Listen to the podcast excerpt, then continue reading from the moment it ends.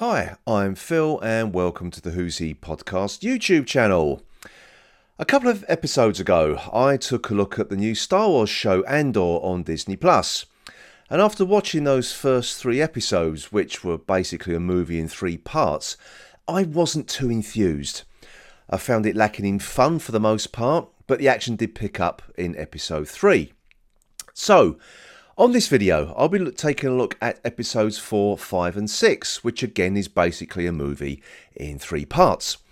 Now, much like the first three episodes, this batch also take their time to get going. Basically, after Andor is whisked away by Luthen Rael to join the fledgling, fledgling sorry, Rebel Alliance at the end of episode 3, Rael takes Andor to the planet Aldhani to take part in a sabotage mission to steal the payroll from the Imperial garrison. Now, joining a small group of rebels who are very distrustful of Andor, now calling himself Clem after his adopted father, they plan to pull off the heist posing as Imperial guards and escape under the cover of a rare natural phenomenon that occurs in Aldhani's sky. We are also introduced to Mon Mothma, played again by Genevieve O'Reilly, reprising her role from Rogue One, and she's secretly helping to fund the rebel cause, and is also in league with Luthen Rael, who poses as an antiques dealer on Coruscant.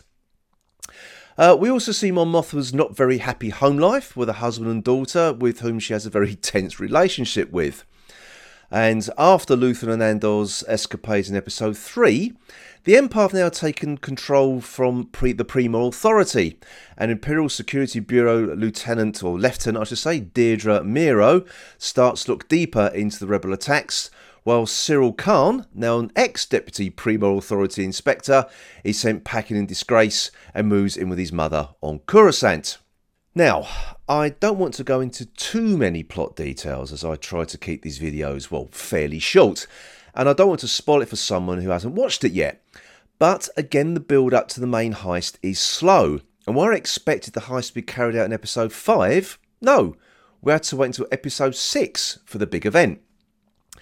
However, on this occasion, I found the slow and steady approach worked much better this time around.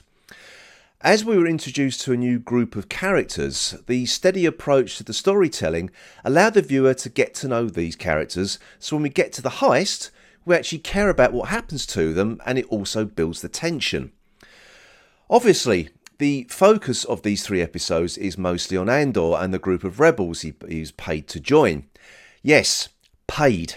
At this point in Andor's life, he is not a fully fledged member of the Rebel Alliance and when his fellow heist members find this out, they are less than impressed. And I like this. This small rebel group don't trust each other as it is, so with Andor thrown into the mix, this leads to even more tension within the group.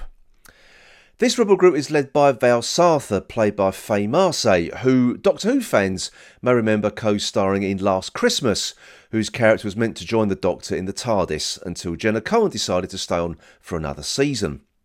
However, Val Sartha is not your typical rebel soldier.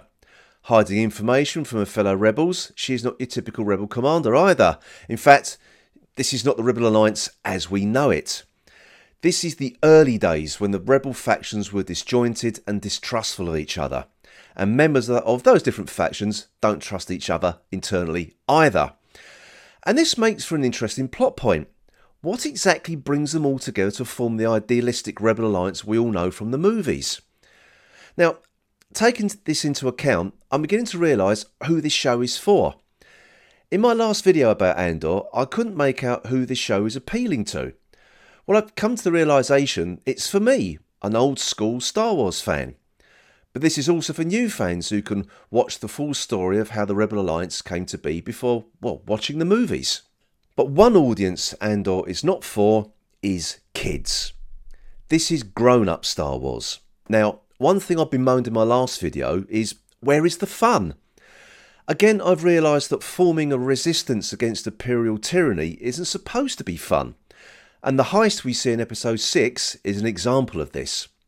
Now, I don't want to go into the aspects of the heist itself, as if you haven't watched it, I don't want to spoil it for you but things happen in a matter of fact way.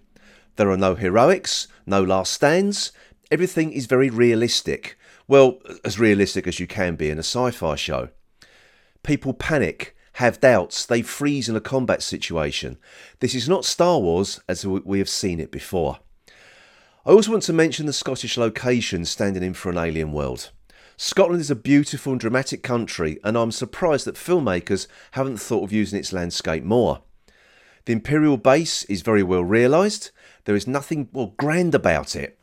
This is a backwater Imperial base that doesn't even appear to be important enough to house stormtroopers, who we are still yet to see.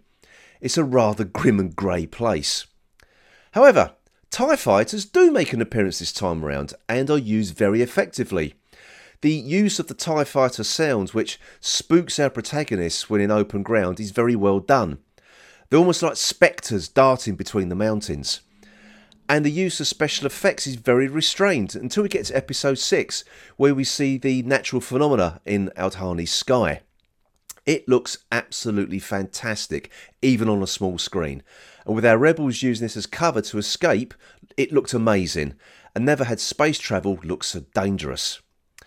So, really, I'm finally understanding Andor. Now we've had the second of our four mini movies, I'm getting used to this approach. I'm also beginning to understand what the show is trying to achieve. It's not necessarily about Cassian Andor, it's about how the rebels came to be.